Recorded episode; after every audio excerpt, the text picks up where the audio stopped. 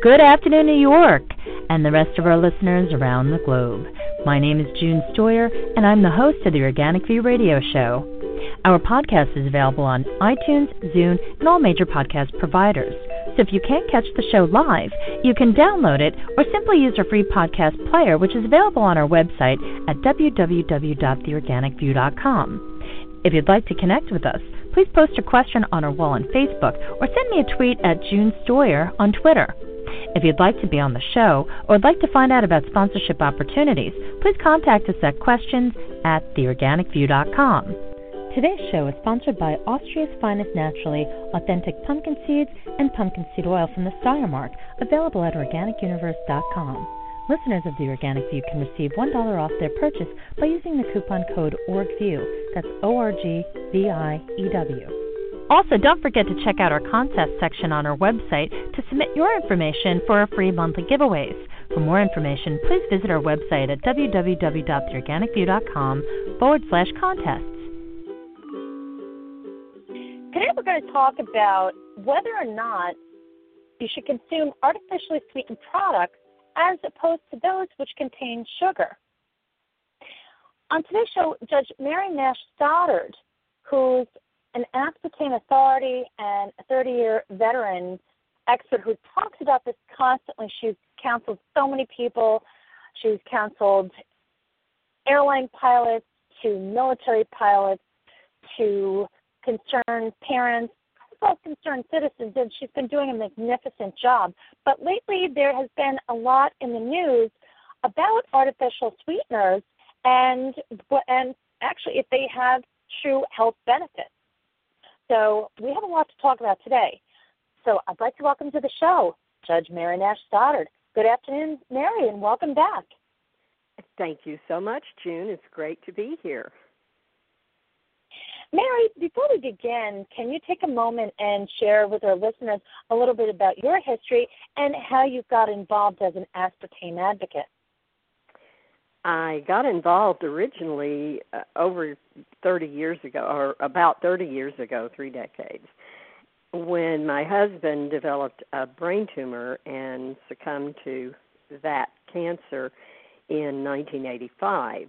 I began doing research on neurology and what causes brain cancers and that sort of thing and I went to the medical school with my doctor's blessing and researched in in the library and finally came up with some startling answers that as aspartame artificial sweeteners are causing people to be ill. They're causing brain tumors and pancreatic tumors and breast tumors and uterine tumors all kinds of horrible things which astonished me because I was a sugar-free person. I used to write ads for uh Diet Dr Pepper and uh, our house was a virtually sugar-free zone house.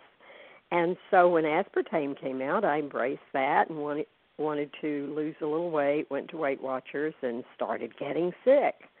I had taken uh sweet and low for years and never been sick on that. So this didn't taste right to me and it felt funny and so I worked with my doctor, worked with specialists, worked with a neuropharmacologist and eventually June ended up writing the first toxicology source book written that aspartame is causing harm in people's lives. And so that was called Deadly Deception Story of Aspartame and I was invited because of uh, my involvement to go and testify at the Senate hearing on aspartame safety, which I did. Met a pilot there, and the rest is history. We started a pilot hotline, and I've worked with uh, 60 Minutes and all kinds of producers and and uh, media all over the world, literally. And so this is a continuation of that. And June, that New York Times article was interesting to me that came out yesterday because that confirms that we're doing something right. If 30 years later they have to keep defending an indefensible product, which we know is toxic, then Mary, let me just interject here for a moment. Sure. I don't mean to interrupt you, but for folks that are listening that want to know which article you're referring to, folks, if you go to the New York Times, this article is titled The Evidence Supports Artificial Sweeteners Over Sugar. And it was published on July 27th by Aaron E. Carroll. So that's at the New York Times. You can go to the NewYorkTimes.com and you can find the article. And it is basically um, there are a lot of different points that this author is trying to make. So, Mary, let's let's continue this conversation because this has been a subject that has literally been exploding all over social media. People are talking about it, and a lot of people are saying, you know, what's going on here? Why is there a push for artificial sweeteners now? because we're doing our job. I mean, people are rejecting the artificial sweeteners. Uh, it's it's the reason Diet Pepsi is switching to another sweetener. It's the reason Yoplait yogurt took aspartame out of their product to their credit. And mainstream media is jumping on it uh, now more than they did before. And so, in defense of the product and the industry, they are having to, they being the industry, sweetener industry, are having to put out all this PR saying that their products are safe and healthy and natural, and how could anybody think otherwise? This professor of pediatrics is the author of that article, and to me, that's even worse than just somebody uh, somewhere writing an article because he teaches how to help children get well and stay healthy. And pediatricians have embraced the artificial sweeteners because they've been told that it is good for children. Well, I'm here to say it is not. In fact, I, I think uh, you know that Dr. John Olney, who was the expert on brain tumors and aspartame and the amino acid aspartic acid and MSG uh, with glutamic acid, he was an expert on all of those things. He died this, this year in April. But Dr. John Olney said there is no acceptable amount of aspartame for children to ingest. None. No acceptable amount, not even the ADI, the uh, uh, recommended daily intake, which is 50 milligrams per kilogram of body weight for for kids. And he said it's just toxic, and especially for the developing brain. Well, he's not the only neurologist and and uh, doctor and researcher who said that and is saying that still. It's it's uh, mind-boggling that they are still scrambling to support and promote a product which they know full well is is toxic. They know it. They can't help well, it. It seems as though I this, know it. Yeah. It, it seems as though this seems to be the I, guess the direction that industry takes, and it doesn't matter which industry it is, once they start seeing that their profits are taking a big hit, they all seem to operate from the same playbook where they start putting out articles that support whatever the chemical is or whatever the product is are becoming aware of or, or are learning about and are saying, you know, we don't want this. We're not buying it. We don't want to use it. We don't want it being used. Yeah. So, you know, we're seeing what the neonicotinoid systemic pesticides with mm-hmm. these, all sorts of articles that are trying desperately to make these products available on the market, and people know that it's it, it, it's not true. Look at DDT. Right. And, and it DDT, they yeah. on their part. they desperately tried to hang on to DDT, and inevitably it was banned. Uh-huh. And then, you know, now how many years later we're seeing the effects. So, Mary, let me just ask you a couple of questions about the history of aspartame. Who invented it, and and how did it evolve to being on the market, just being sold on the market in so many different as an ingredient for so many different products rather. I mean we're seeing it not only in low calorie sweeteners but mm-hmm. we're seeing it in over the counter health and beauty products. Uh, we're seeing it in cold medicine. We're seeing it in yeah. dental floss which is a very yeah. big pet peeve of mine. Yeah. So how did that happen? Well and also in cattle feed and ironically they're using aspartame or neotame in cattle feed to fatten cattle up for slaughter and uh, market. So they know it doesn't make you skinny. They wouldn't feed it to cattle that they were trying to bulk up and and make fatter. So yeah, they know it's it's just like the tobacco industry. You mentioned uh, neonicotinoids it's uh, the tobacco issue parallels the aspartame sweetener issue almost uh, to a T. And the reason I know that is because the tobacco industry screamed to high heaven that their product was safe and didn't cause heart attacks, strokes, lung cancer, wrinkles in in people, nothing like that. Heart, you know, no no problems from smoking. In fact, a lot of doctors recommended it for people to calm them down and and soothe their nerves. Uh, in the New England Journal of Medicine, for example, there's an ad from the 1950s that said more doctors smoke camels than any other brand. And now you can just say, June, more doctors use aspartame and diet sweeteners than any other sweetener.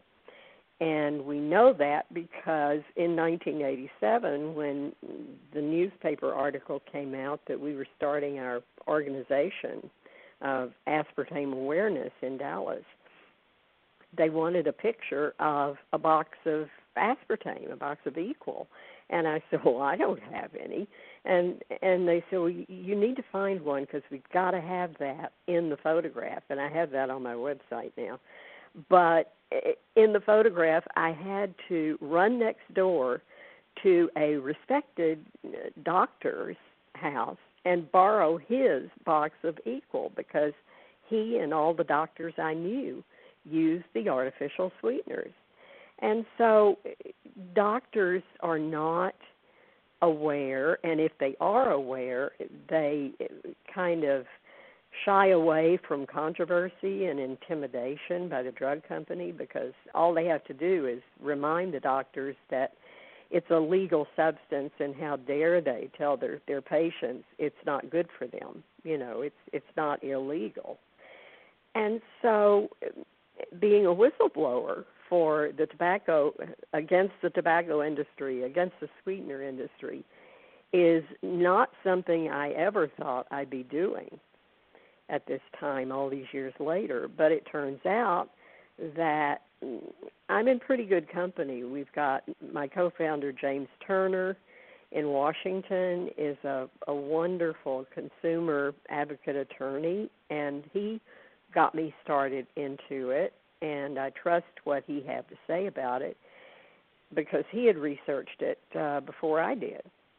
And there are a lot of researchers and respected doctors out there who do still have ethical uh, scruples and they want to do the right thing, regardless. And I, I salute and admire those men and women out there who do. Mary, can you take a moment and share with our listeners some of the myths about aspartame that industry would like people to think are completely true. Some of the myths would be it's okay for pregnant women, it's okay for children, it's okay for elderly. It, we know better. we know children, the developing neurological systems of uh, infants and children, are not going to do well when given the toxic uh, aspartame products. And so that's a myth. The myth and, and the lie is that it's on the market legally and honestly and above board because it's such a healthy product. Well, that's a lie because they lied on their original tests. The scientists did, and eventually Donald Rumsfeld, who was the CEO of uh, the drug company that produced it, when when he submitted this to the FDA, it was all covered up. The lab animals that had died, the ones that had seizures on aspartame, the ones that had heart attacks and kidney problems, liver disease and cancers and brain tumors and all the other things that we're seeing now as epidemic in society showed up in the lab tests that were originally done and and it's all there June in a report by an FDA toxicologist. It's called the Bressler report. He put all this uh, information that he researched together showing that it should never be on the market in the first place because they did lie. And the myth was that it was good and healthy when and didn't kill anybody when he knew better and the FDA director obviously knew better too, but he went ahead and pushed it through. Um, it was discovered in 1965 by James Schlatter, who was looking for a cure for peptic ulcers. And supposedly he licked his finger and it tasted sweet, and he thought, uh, well, maybe we'll just use this for another purpose. And um, the world needs another sweetener. But before they could do that, June, they had to get rid of asp- I mean uh, saccharin, sweet and low. So saccharin was demonized just as sugar is being demonized now. Saccharin was being demonized in the 1970s and early 80s so that there would be clear sailing for aspartame to come in and be the salvation of uh, all the people who didn't want to have sugar and calories and that sort of thing. So they were successful for a while in demonizing saccharin and sweet and low, which hadn't really, I don't think, killed anybody. It it affects the quality of life, which is not good. But it, the FDA has has approved a product illegally because it violated the Delaney clause in the Food and uh, Food Safety Act, the Food and Cosmetic Safety Act. It does cause cancers. That that clause says nothing that causes cancer, nothing carcinogenic can be approved by the Food and Drug Administration. Well, they say it it didn't cause cancer because all the lab animals were mm, either resurrected on paper, you know, the ones that had died, and uh, it was presented as just great stuff. So anyway, saccharin did finally they were allowed to come back on the market with uh, the blessings of the FDA because people had already gotten addicted to aspartame, and now you find people using um, the media. In fact, I, I say the New York Times has run in its uh, feature section uh, a wonderful ad for aspartame in doing this article because it praises the sweetener and makes everybody think, well, the people who are against it just But Mary, isn't this isn't this once again something that the media has done time and time again? Look at DDT. I just want yeah. to refer to DDT again. Mm-hmm. DDT mm-hmm. was very big before I was born. You know, I didn't live through it. You did. And from the research that I've done, promoted everywhere. Oh There yeah. were stories on major major magazine covers, news stories all over the place.